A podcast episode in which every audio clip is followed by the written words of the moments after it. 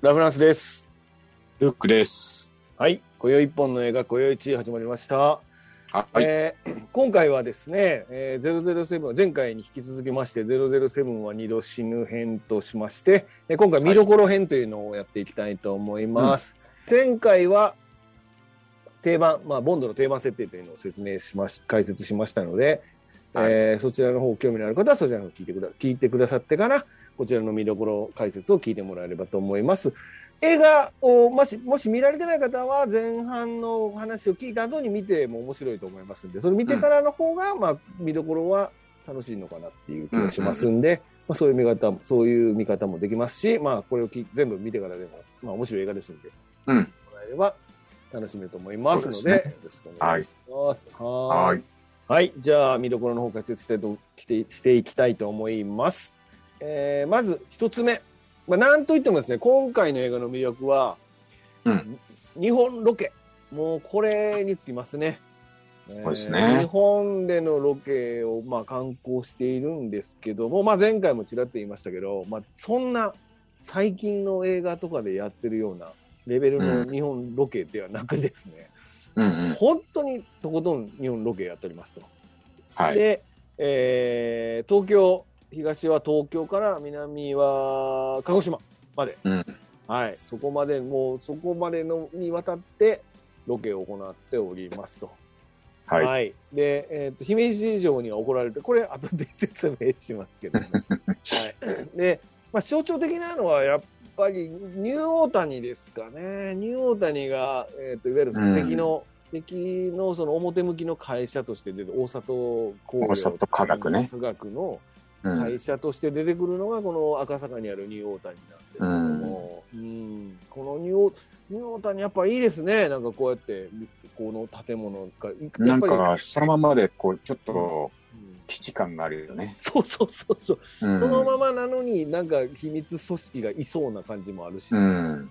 うんなんか、企んでる感じするよね。そうそうそうそうそうですね、うん、姫路城も出てきますしうん。神戸の神戸港にはには。船の名前がうん。忍法っていう忍法ねってい。う、に忍者、忍者も出てくるから、その忍法か、うん、そうそうそうそれともその、忍法ジョン・ジェイなのか、忍法ジョンジェおうなるほどうん。乱暴ランボー・ジョン・ジェイ。まあ、ランボーって名前多分こっから取ったんじゃないかな。とてんやろ忍法やろ取ってないうん取ってないね。 すごいな、ここから取ってんの多いですね。フォーチュンクッキー、前回に引き続き。うん。うんうーん。これ、これ、うん、どう ぞ。ああ、どうぞ。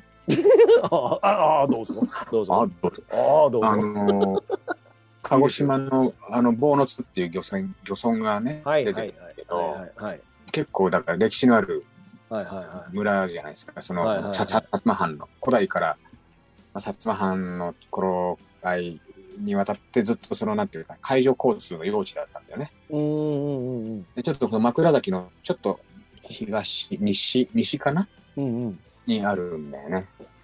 まああ、もちろん行ったのこと今もそのまんまあるみたいですね、あそこ。うん、そうそうそう。う。うんうんカルデラ地帯だよね。その、うんうん。いわゆる活火山、その霧島山の下井岳っていう活そうで火す山。ね。うんうんうん。俺はだからそのロケハンの時にやっぱりこう、あの、ケンアルゴとかも見て、うんうんあ、もうこれだと、うん。うんこの下だっていうね。うんうんうんうん。うん。だからなんかち、あの、Google マップとかで見ると本当にカルデラいっぱいあるからね、このう辺。ーん。面白い。いですよ、地形的にそは。の霧島の山の火山のふ火口の部分がロケットを打ち上げる基地になってるってことですよね。そうだよね。うん。あのアイデアすごい。だから、だからこそ、そのオープニングのはマグマの映像なわけですよね。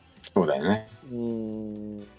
そうそこも全部日本ですから、そういうのって最近やとなんかニュージーランドとかで撮ってたり、より撮りやすいところで撮りがちなのに、全部日本、撮りにくそうな日本で全部撮ってるっていうところが、これも素晴らしいですね。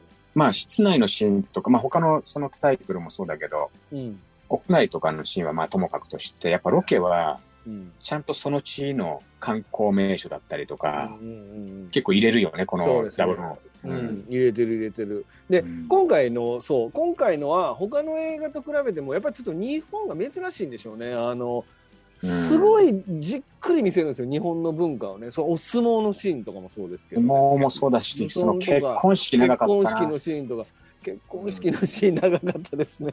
うんとか、なんかそういうこう日本の伝統行事みたいなものを、あとこう居合切りとかね、そういうのとかもなんか、じっくり見せてくれてて、そうですね。 やっぱ向こうの人はね、こういうその日本のこういう文化とかを観光気分で見るにはああいうふうにじっためにああいうふうにじっくり見せてるのかなっていう感じうんうん。でうん当時だから僕らも不思議なのは当時の日本が見れるっていうねだから60年前の日本 うん。が今見れるっていうので、うん、だから面今白いで見すねるとねちょっと面白いですよ見方が変わるんで面白いなっていうので、うん、やっぱ全部ロケなんで本物の日本ですからなんうかん。偽物の日本じゃないので、うん。そこがね今回は面白いなって思いましたまあ日本人としてはね。そうですねうん。まあ日本人ですかルークさんはえーっと、ちょっと待って。ちょっと待ってうん。そうだね。ああなるほどね僕もあちょっと待って、あ僕も日本人ですはいああ、よかった。 はいはい。はい、次ですね。さえ渡るケン・アダムのセット。これも僕、ね、いつも追し追っかけてるポイントなんですけども、うん。このニューオータニの、その、いわゆる大里のオフィス、なんかすごいセットだなと思って、ああ。ちょっと斜めとか丸とか好きじゃないですか、このあのケン・アダムって。うんうんだからなんか天井とかもなんか、ラインがいつも斜めになってたりとかしてて、オフィスのセットとかもすっげえ広い空間に作ってあって、うん。うん。すごいかっこいいなーっていうふうに思いました、今回も。はいあの、ケン・アダムは毎回素晴らしいですね、このセットが。このだから、あの、ケン・アダムの007の象徴っていうのが、やっぱこの映画のうん。秘密基地なんだよね、やっぱり。そうそうのそう最高傑作ですよ。うん。うんそうですよで、ね。あの、公式パンフレットみたいのも、はい。あの、この右のシーンあるでしょはい、まはあい。このか、もうちょっとロロケットが映ってスペるようクタなシーーンがあるんのだけ秘密ど基、地の、はい。そこが表紙になってるんですよ。ああ、なるほど、なるほど。でもその映画のそのパンフレットの象徴的に使われてるぐらい、うんうんやっぱこのセットっていうのはすごい、うんうんうんそのこの大里のオフィスで起こることを考えたらこんなに広いセットを作る必要ないんですけどあのすげえでっかいセットなんですよでで、うラストのいまあ一番のメインとなるその火山の噴火口のスペクターの秘密基地のセット、うんこれでかすぎませんっていうぐらいあの異常にでかいですよねこれこれだって制作費がドクター・ノーの映画の制作費と同じだからね。このセットだけで100万ドルかけてるから。いや、すごいでかいですわ、このセット。だって本当にロケットとか置いとけ、ヘリとか着地できるぐらいでかいんですよ、このセット。うん。すっげえでけえとか思って。これね、あの、職人が12時間交代で3ヶ月か けて、あの、要はパインウッド撮影所内に作ったんですけど、こんな広い敷地があるのこれす、本当100にすっ万ごいでドかいよル。、100万ドルかけて、これ最後ほら、あの、ちゃんと天井から人が降りてきたりするから、ね。ある程度の強度を強度も持っ出てせとか作んななきゃいけないから、はいはいなんはかい。 700本ぐらいの鉄鋼を使ってるらしいですよ。ええそうなんだ。うん。でかいよ。本当にでかい、これ。このセットだけでドクターの方が取ってたんだからね、うーん。金額金額的には。そうですね。ドクターローのセットもでかかったですけどね。うん、あの映画全体の費用がこのセットの費用だからすごいいや、ですすよ。ごかったですね。まあ、ここで、だから、なんか、黄色の作業服と赤い作業服着た人たちと、あの、グレーの忍者が戦うでも、言葉だけ聞いたら、すげえバカバカしい戦いに聞こえますけど、こなんか、最初の方でさ、最初にこの基地が映った時に、うん、赤色と黄色とうん、白のね、白がいる。うん、服、色分けされた人が綺麗にこうね、列をなして、バーッと走ってるシーンがあって、うん、うん、うん。あのーあれ、なんか、なんだろう、えっ、と、なんですよ。なんや、それ。 で、なんやねんって話ですよ。あの、 で要は、えっと、ピクミンみたいな感じ、あ、それ、それが言いたかったのね。うん、とか、あの、はいウィリー・ウォンカのうんぱるんぱみたいなね。はいはいはいはい。なるほどね。なんかそのちょっとね、こうコミカルな感じでしたね。カラカラリズというか。ねうん、作業着から分けってどういうことやねんって毎度思いますけどね。あうのんあ、と一応役割でちゃんと分かれてんだけどね。あーロケット周りのその発射台に入れたやつ赤なんですよ。うんうんうん。あ、でななんんかそかういうことうん、工事用の車っぽいの乗ってるのは黄色なんだ よ。ちゃんとね、役割分かれてる。本人が分かってりゃええんちゃうのっていうぐらいそ、そんなに全身色で分けなあかんのかっていうところじゃないですよね。うんうんまあ、視覚的には分かりやすいってことですそうね。うん。忍者も黒ちゃうんやって思いましたけどね。グレーなんやって思いましたけど。うん。うんはい、まあ、ケンアダムのセットはもう素晴らしい、まあ、一回素晴らしい、もうほんま、ケンアダムのセット見るだけのために見て映画見てもらってるぐらいです。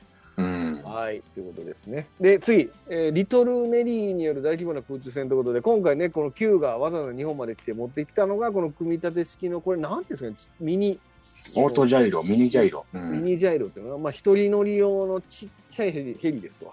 うん。うん、をでボンドが火山の方へ偵察に行くんですけどもそこに迎え撃つヘリコプター部隊、敵のヘリコプター部隊との戦いですね、はい。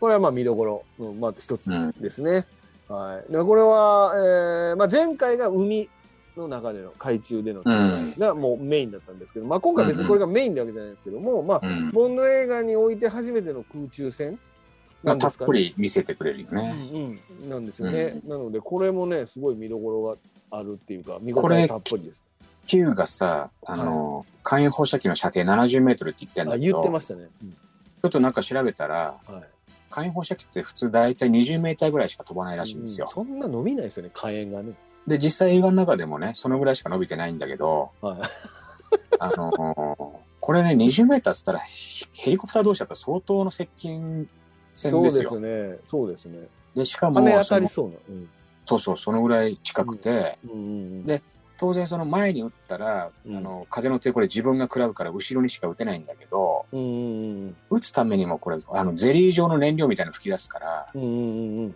相当でかいタンク必要なんだけど、はいはリトルネリーちっちゃいから、そんなに大きいタンク積めないじゃないですか。いはいはいはいはいだから、やっぱりその、じしかも射程が短いっていうことで、はい一回限り、はいなんかもう一発必中のは奥の手、もう最終兵器みたいまあ一番最初に使ってましたけど、いうん 一番最初使ってましたうん、やっぱね、あの、外したらもうそれで終わりだけですからね。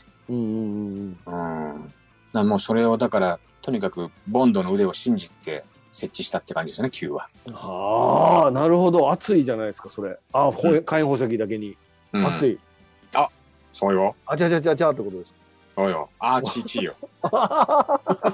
えゴールドフィンガーじゃないです、ゴールドフィンガーに繋がってるってことゴなールドフィンガーあ、ゴールドフィンガーに繋がるってことですそう。そうじゃない。ね。違い、なんやねん。 それにしてもヘリコプターに後ろ向き火炎放射器っていう武器の設定って斬新ですね、でもうね。ん。 20メートねルいやの撮影で。とにかく、前に撃ったら自分が浴びるから仕方ないけどね後。ろ向きのミサイルの方がいいんちゃううん。だからその、敵もそんなことされると思ってないからね。ああ、日が出るとは思ってないってことですか。うん。なるほどね。うーん。これでも、うんテーマ曲もいいよね、この飛行機。そうそうそうそう、うんおなじみのおなじみのやつがテね。ーマが流れると。あれここれボンドのテーマが流れるんでしたっけ今度。あの、てーてー、そっちですてよねーてーてーてーだよね。いつでしたっけ？後半になると、あの、音楽が変わって、ボンドのテーマに変わボンるんドだのテけーど。マに変わるのか。最初の戦いの時はそう、かそうチかャそチうャか。、チャチャチャ、チャチャチャーラーだよ。ズババズババズバズババズババですよね。そうはいはいはい。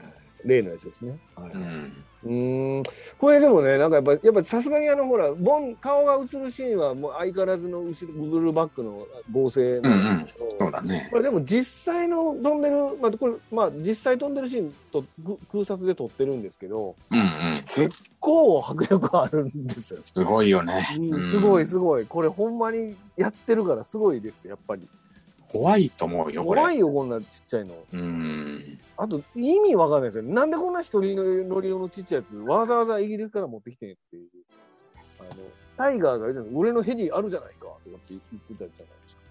はいはいはい。これ、隠密全然してないぞって思う。あと、真っ黄色じゃないですか、色。うん。すぐ見つかるっていうかね。隠密行動用じゃないんだね、きっとだからもじゃあなんで一人乗り用のちっちゃいヘリやねん っていうう。うんはい。謎、謎と思って。案の定、でっかいヘリに追追いかけられるじゃないですか。ね。なんかな謎なんだよな。なんか、その、お互い相手誰かわからない状態で戦ってるんですね、今回ね。そうだね。そう。うんボンドも相手の襲撃は受けるが、彼らは、まあ、大里科学の人だと思ってるはずですよね。うん。で、ボン、で、大里科学の方は、ボンドってしわからないわけですから、なんかでも一応英国人が来たっていうそう、英ところま国で人が来た、だから、いわゆるその、殺せって言って殺せなかった、そその英国人に対抗してるじゃないですうん。うん。か。あ、でもあれまあでもタイガーの秘密の組織が相手やってことは分かってるわけです X- X レイでうん悪さ PPK の写真撮るじゃない。はいはい。ゴルフェルドは分かったけど、はい大里は分かんないまでも、ああまあ、英国人が来てて、はい。拳銃を持ってたら大体察しはつくと思うんだよね、そのあ秘密情報機関が来たっていうこと自体は。あ、なるほど、なるほど。うん、だから相当勘が鈍いよ ね、あの彼らも。ボンドかどうかまではまあ分からない。分かんないとしてもあさあ。うんう。そうんですね。まあ、あとは謎のあのブロフェルドが言ってたあの悪さ PBK を持ってるややつは俺私がしてる中では唯一うジェん。ームス・ボンドだって言ってたじゃないですか。うん。ダブルを他に会うたことないんかって思いましたけど、あまあ、結局、スペクター担当なんだ よね。の、図らずもスペクター担当になりました、そういうことジなんだェームよズボンドねですってことうん。ですか。008と、008とかには会うたことないってことですね。そういうことになっちゃうよあね。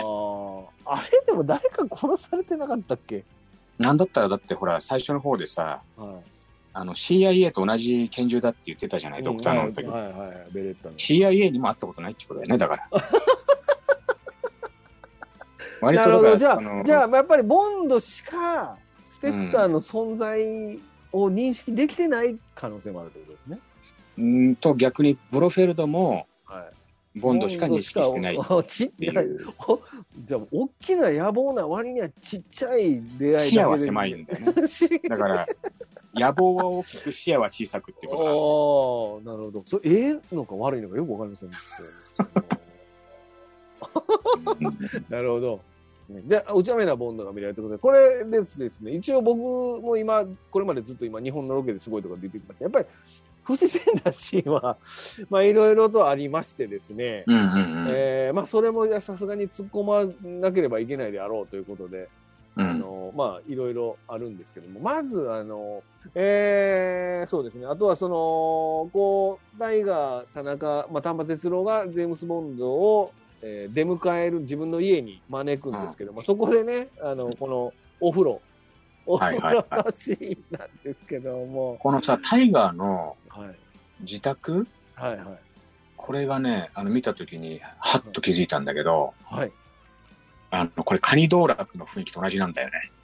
えーどういうことあの、カニ道楽って、こう、座敷みたいなとここう、くっついで歩いたりするんだけどは、で、かかってる BGM もちょっと琴みたいな。あトレトレうんあビチビチあこれハンドルじゃないですかうん、え あなる怖いのよ。ほど ごめんごめんでいやいや、あの、カニド、大タイガーの自宅はカニ道楽の雰囲気なるほど以上ってことなん終で。わりあうーん。あのーまあだからお風呂に入るとちょっとそのセクシーな女性がなんかそのはい体洗ってくれるのが日本風やとかって言ってるシーンですよこれ。洗練されたお風呂をまず入るんだそうみたいそなうそうそうイギリス人の女性はこんなんか体洗ってくれたらしないだろうみたいなこと言ってて、うん。うんまあまあそこはねやっぱり今見るとっていうかなんかどういうお風呂の認識かよくわかりませんけどっていうとこなんですけど、うこれん。な謎なのはこの上の写真なんですけど、うこれん。まあタイガーが手前のお風呂に入っててねうん。で、ボンドが後ろのお風呂に入ってるじゃないですか。はいはい。あれ、なんでタイガーはボンドの方に背中向けて入ってんのかが最後までわからなかったんですよね。あのー海外の人って、はい。なんかこれタイガーの気遣いかもしれないよね。だからそ さ、うなのあの、アメリカ人とかって、み対面したらあかんってこといや、あの、銭湯みたいなところで裸でお風呂に入り合うって男同士でまあまあないみたいなんですよ。あ、まあまあ、そうでしょだからやっぱり、そいやの男同士で裸を見せ合うっていう、うん。う。そういう心づ心遣いってことですか。うん。はあ、なんで振り向いて喋ってんのやろとか思うよな謎やなと、この体の向きとかと思って聞いてはいはい。まあ、あとカメラこっち側っていうのもあったね。ない。いや、まあそうですけど。 別のカメラ反対側でしたよ。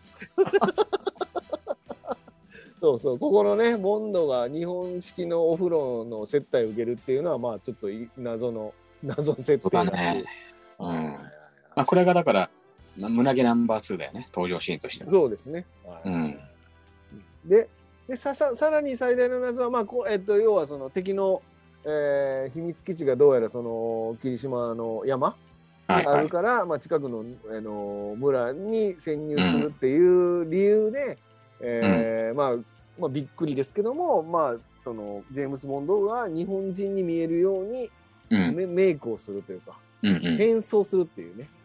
はい、これちょっと原作リスペクトみたいなとこあるよね、だから。ああなるほどなるほど。うん。うんこの、で、なんかその、えっと、眉毛とか、なんかあの、はい。カツラとかって言ってて、カツラって言った時にちょっと、あの、ショーン・ゴネリーちょっとビクってなるでしょ。ビクってしてた。ね。変のとんのみたいな。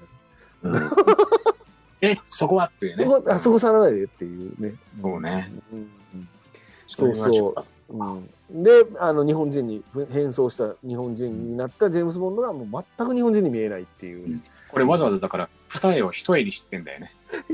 にしてても、もう眉毛濃すぎんねんな。 ここんな眉毛してる日本人おらへんでっていうぐらい、眉毛を、じゃあ、抜けって思いましたけうど。ん。うん。そんなその日本人設定なんですけど。でも、ちょっとなんか、漁師みたいな格好したボンドが割となんか似合ってるっていうかね。一応、あの、背中丸めた背り、ち中ょ丸めてるんですよね。浜見へと歩くときに。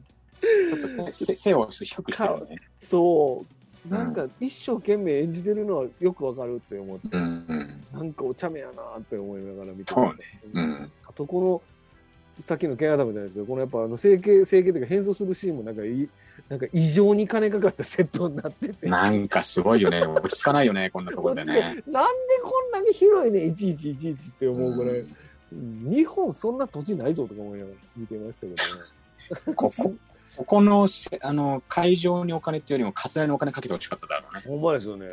うんカツラにお金かけてほしいうん。そうですね。っていうね、ちょっとお茶目なボンドが、いつもと違うボンドですわ、これは。はいはいはい見えますってことです。うんね、続きまして、お茶目なスペクター。今度はスペクター側もお茶目ですということでですね、うスペクター名物のあの、その名指ししておいて隣の人が死ぬパターンね。はいはいはい。お前か、おこ前っちかっていうねおらーってやつ、うんそうそうボーンってやつですね。はいこれ。今回あの、2回あります。 3日あっ 。たね2回ありましたね。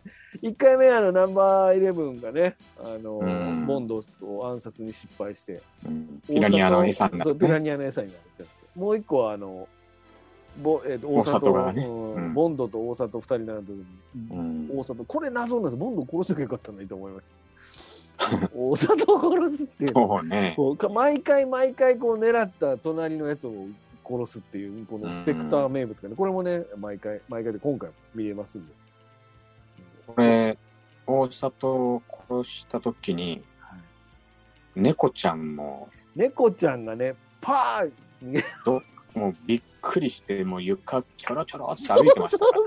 猫ちゃんびっくりしてパーってで降り降りて うん。その後猫持ってないんですよね。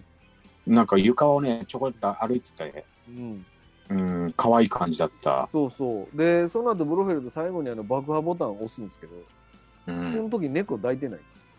うん。うん、話しちゃうんだよね。どうしたって思うのあんなにいつもにに抱いてんのにみボンド見破るのもブロフェルドですしうね。ん。そう。う。細かいですね。ヘンダーソンさんがさ、はい。なんだっけ、ダイヤモンドは永遠にってプロフェルでやってる人なんだよね。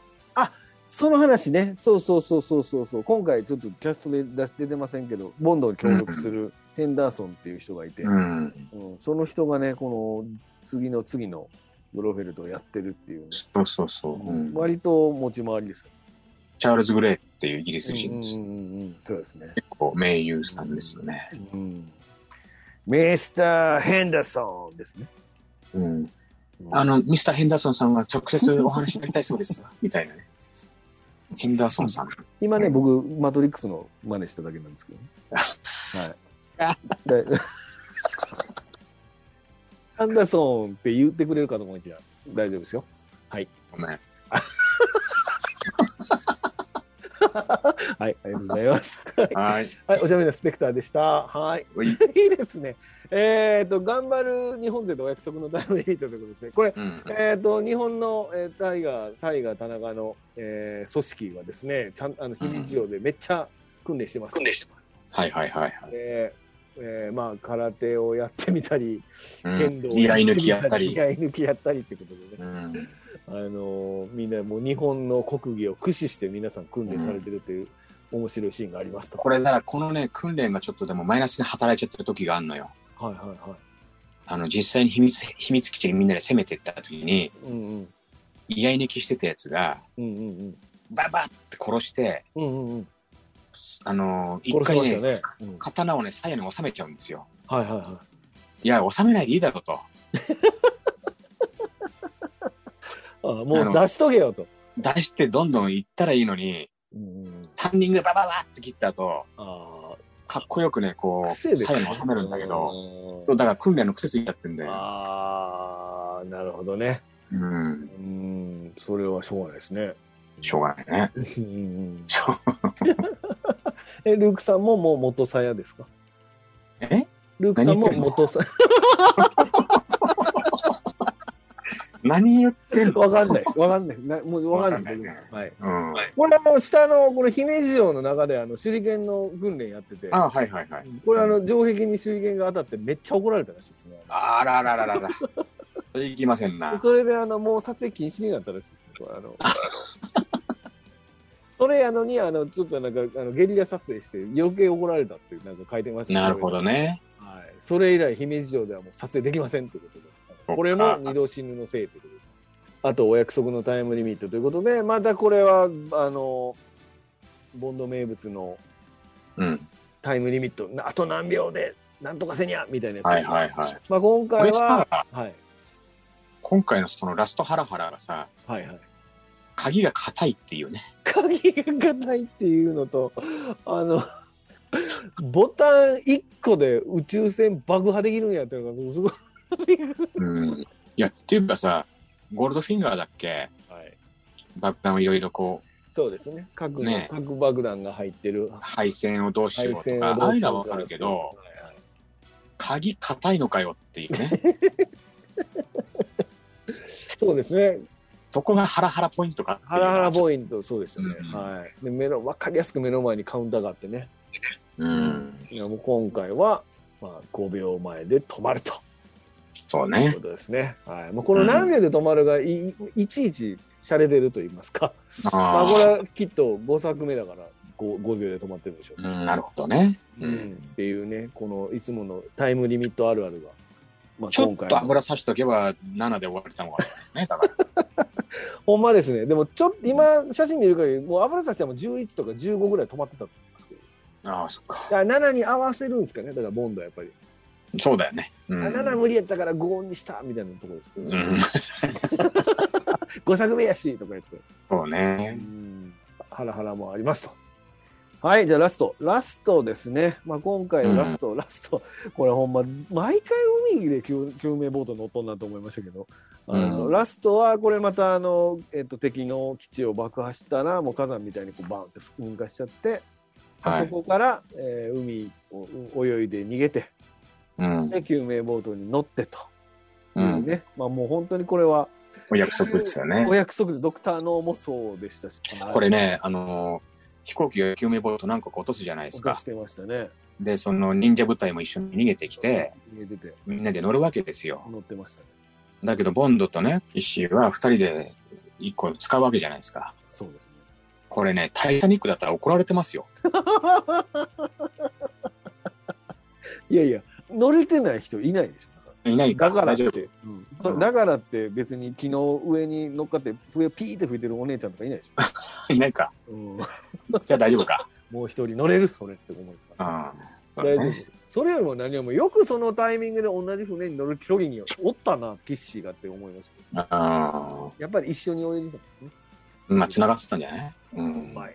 うまい。うん、なるほうん。ど。で、まあ、ここでボンドがね、なんかハネムーンの続きをしたいって言うけそど、うね日本には入れら いないられないでしょって見つからないようにすればいいやんみたいなこと言ってたうら、ん。うん潜水艦がボーッと上がってきて、うんなんかあの救命ボートをそうね引っ。掛けるっていうかね捕まえるっていうか、っていうまたこれもね洒落たあのエンディングですよねこのまた、ねこの潜水艦だだって本物ですようん。これすごいですよねイイギリスの船なのかなこれでまあ今回は珍しくマネーベニーラストに出てきまして M とマネーベニーがね、あのボンドをつかボンドを確保しろっつってちょっと ね、こマネれだかーベらニーこの後、が喜んでっていうこの後マネペニに怒られるやつですね、これ。そうですねマネーベニーに怒られて、キーってなるよね、そうまそたうそうね。でまた食事誘って断られるんですようん。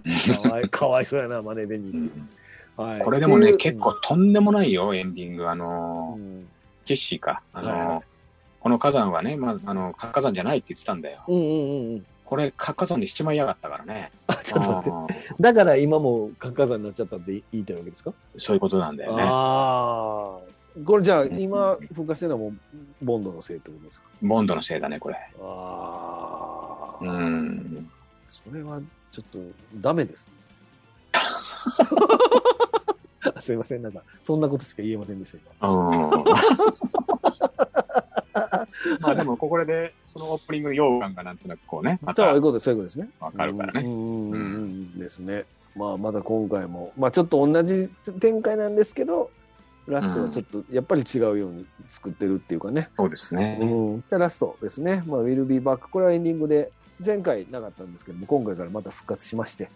うん。で、Will Be Back は、On Her Majesty's Secret Service って、まあ放題だと女王陛下の007になると、うん。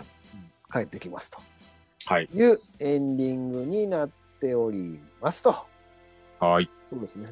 以上ですかね。これが二度死ぬの、まあ、見どころといいますか、ここ見たら面白いよということです。うんうんうんはい。まあ、今回はね、ちょっと内容は細かく追っかけてませんので、あの内容は見ていただいて、そうですね。はい、はい うんとしていただまあ、この面白ポイントが出てきたら笑笑ったり、なるほどうんと思っていただければと思います。えっ、と、さっきも言いましたがまあ、これで一旦ショーン・コネリーのボンドは終わり。まあ、一回交番っていうね。そう、一回交番ねということで、うんそうですね。あの、胸毛、むしり取られたんで、交番。うんということで、次回は、やっと僕らも2人目のボンドの話がはいできますね。じゃあ、えー毎回恒例のベスト・オブ・ボンドっていうのをちょっと聞きたいと思います。まあ、ちょっと冒頭、前半でも言ったんですけど、その、内容的なとこから言うと、うん多分ちょっとあんまり記憶、定かではないんですけど、はい。劇場では見てないんだけど、うんうんうん。多分でも、えあの本当に見てない見てない。ぎギリギリ、ギリギリ見てない。ギリギリで。はいうん。多分ね、一番初め、そうは言っても初めて見たのがこれあだったあ気。がするんですよ。おー思い入れ成分があるってことかなもしかして。ああ、でも違うかな。ちょっと記憶が定かでないんですけあど、ー今日お昼何食べましたああ、それちょっと忘れちゃったな。なん だろう。カニ、カニ玉、カニ玉ご飯かな。カニ玉ご飯。あ、それ夜だな。うそうああ、えっと、秋田から送ってきたラーメンだな。ああ、美味しそうですうね。ん。うーん。まあ、それはいいんです けど。ラーメンでよかったけど。秋田からここまで。はいそう。はいうんへーあのうんーなんで、あのーやっぱりね、ちょっとその思い入れが、ちょっと別と違う。で、僕のその幼馴染のお父さんっていうのが007大好きで、うんうんうん。すごい僕とよく遊んでくれたんですよ。はいはで、幼馴染っていうのは女の子で、い。はい。多分男、そのお父さんとしては、その、なんていうかな、男の子にそういうね、その自分の趣味みたいな話をしたかったんだと思うんだああ、なるほど。けど、うん、で、ダブルオーナーの人がすごいしてくれて、はい。で、その時にワルサー PPK のモデルガンと、はいはい。あとそのレコード、あの、はい映画音楽がいろいろ入ってるレコードをくれたんですよ。ああ、はいはいはい。で、そのレコードの中に、この、あの、二度死ぬのはい。インストラメンタルの曲が入ってて、うんうんうん。ダブローっていうところの、なんとかすごい面白いなっていうのがその人の影響があって、うんうんうんうんで、そこの記憶と、そのう、ん。二度死ぬの記憶っていうのが、まあ、結構近いんですよ。うんうんうん。だから、やっぱりその、特別に思い入れがあるんですね、この作品。おお、なるほど。うんで、今でも、その、もうそのお父さん亡くなってしまったんですけど、はいは最後ちょっとその、ボケちゃってて、頭い。はが。いはで、ずっと長い、もう何十年も会ってなかったんだけど、い。はい。亡くなる1、2年前にたまたまうちに遊びに来た時に、うん。僕その、モデルガンとレコード見せたら、うんうんまあ、記憶が蘇ったみたいな、しんちゃんがありがとうみたいなね。うん。はい。名前言うてもあったよ。うん、まねし。 はい。うんはいその、やっぱその泣き、泣けるぐらい、涙流してるぐらい、その、ちょっと、ええ話ですね。そういう意味では、やっぱりその、あの、ストーリー云々ってもちろんその、あるんですですけど、うんうんうやっん。ぱりその、思い入れ的に特別な作品なんで、うんうんうん。まあ、もうちょっと今回はこの、ゼロゼロが二度死ぬっていう、おお、素晴らしい。そういうのをさせていただきたいな、あー素晴らしい。ええ話ですね。っていうね。うん使う、使うかどうかちょっとわかりませんけど。おーいえ えいやいやいや、ええ話やったな。クリスさんもあーちょっと編集点いいですか。う。うん。ということでですね。おいちょっと大丈夫かこれ ほんまにカットされちゃうか、こいれ。やいい話はもうカットしてきますから、ね、いい話はね。ほんほんといや、嘘です、嘘です。嘘であ、嘘であってほしい。つ嘘でやってほしい。ああ、いやー、ちょっとそんな話されたらなあ、でも確かにいやい今や回見直うしん。てっていうか、僕まあ初めてでしたけど、うんうんうん。あでもそうね、僕でもね、それ同じですね。僕もずっとロシア言っててもあかんなって気もしてきますね。そういう話聞くとね。うん。なんかやっぱロシアのっていうのはそろそろ入れ替えてもいいのかなっていう気もしますまあ同じ、そのシリーズもんだから比較はするんだけど、やっぱりその別もんだよね。いそう意味ですね。うんは。うん。ただやっぱ前回のサンダーボールと比べるとどうかっていうと、んボンドの魅力と、うんそのアクシ大アクション大活劇のバランスは前回の方が、まあ、今回は多分やっぱりちょっとオリエンタル要素みたいなものがあるから、そうだね。ううんん。そういうでも僕もちょっと今回はこれにしとこうかな、うん。死ぬに一旦は。そうです。まあ監督がね、あの変わったよかかっっていたうのもあでるす。し。うんうん。これほんまにこんな見方してくださるかどうか皆さん分かりませんけど、うんあの良かったですね。秋おう秋子。はい。秋ね。秋良かったよね。うん。秋最高ですね。もうこの映画やっぱ秋ですね。あの浜見、浜見じゃキッシーはやっぱりちょっと、うんやっぱ入れ替わっただけのことあるっていう感じですよあね。ー役柄が入れ替わってるから、はいはい。ね、やっぱ秋の方はちゃんとうんなんかその必然性がありますけどね。うん。という感じですかね。じゃあ今回は僕もじゃあ二度死ぬにしますね。お、うん了解です。 2位が、だからロシアになりました、今。はいはいはで、い。ゴールドフィンガー、うんサンダーボール、ドクターのかな、今。うんうんうん。変な並びやな、なんか。想像したことない並びになってんな。うん。うん、はーい。な感じですかね。もう、なんか、もう、面白いことないです かルークさん、もう面白いことないですかそうね。あと、まあ、じゃあ、あのはい、あれですね何です。かあの、おもこれを思い出しシーンで言うと、はい。あの、恋、恋するフォーチュンクッキーとかピクミンとかいろいろ言ったじゃないですか。言いましたね。はい。あれで言うと、えっと、あの、島に最初に行って、はい、葬式やってるじゃないですか。やってますね、冒頭ね。葬式の更新が。うん。で、タエちゃんの葬式なのよと。うん。で、その、実はタエちゃんっていうのが基地の洞窟を見つけて殺されたっていうああ、そこか。はいはい。伏線になってるんですけなどって、ますね。はい。その後のメロディーが、うん。あのーこの洞窟船がいっぱい出てて洞窟が遠くにあるっていうのを見せてるシーンのメロディーが、うん。そのメインタイトルを少しそのスローで叙情的にうん 生活で聞かせてるんですよ。うんうん。でそこがね、まるでその U ボートのような、U ボートの映画の中で、その潜水艦が出港して、うん荒波の中で消えていくような時のシーンの、うん。こう、戦慄の使い方みたいに思えたのが一つと、はい。あとはその、ボンドがパイロットのプリをしてロケット行くじゃないですか、一回。いきますね。それがファイアフォックスのクリントが飛行機でダッシュするときに、うん。もともとのロシア人のパイロットのふりをしてね、うんあの飛行機に近づいていくっていうシーンを思い出したりとか、はい。あと最後もう一個、あ のーはい。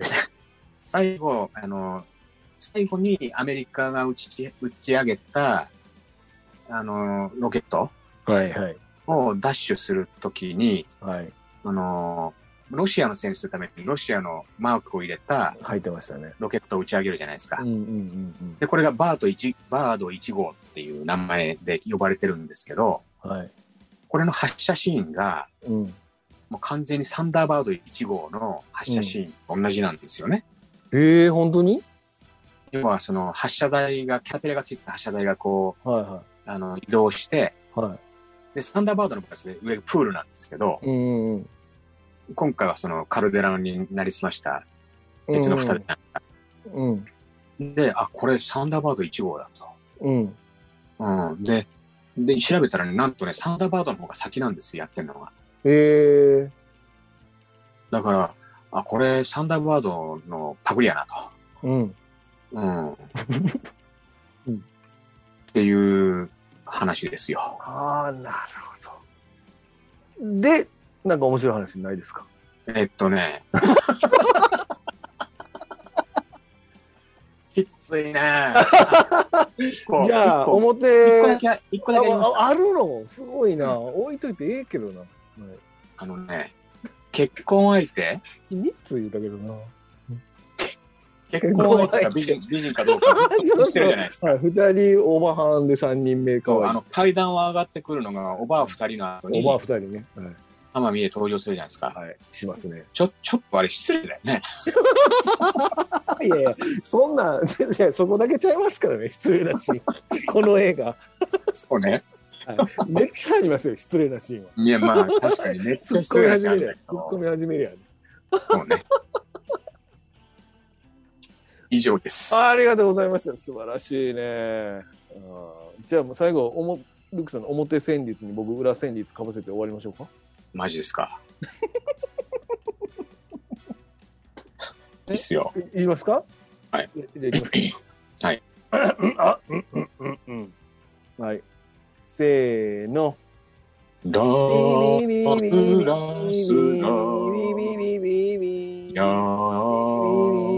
やってるよ。えーはい、それでは次回、上映からテロテロ戦はをお会いしましょうということい。で、ははい。い、もうほぼほぼカットですね。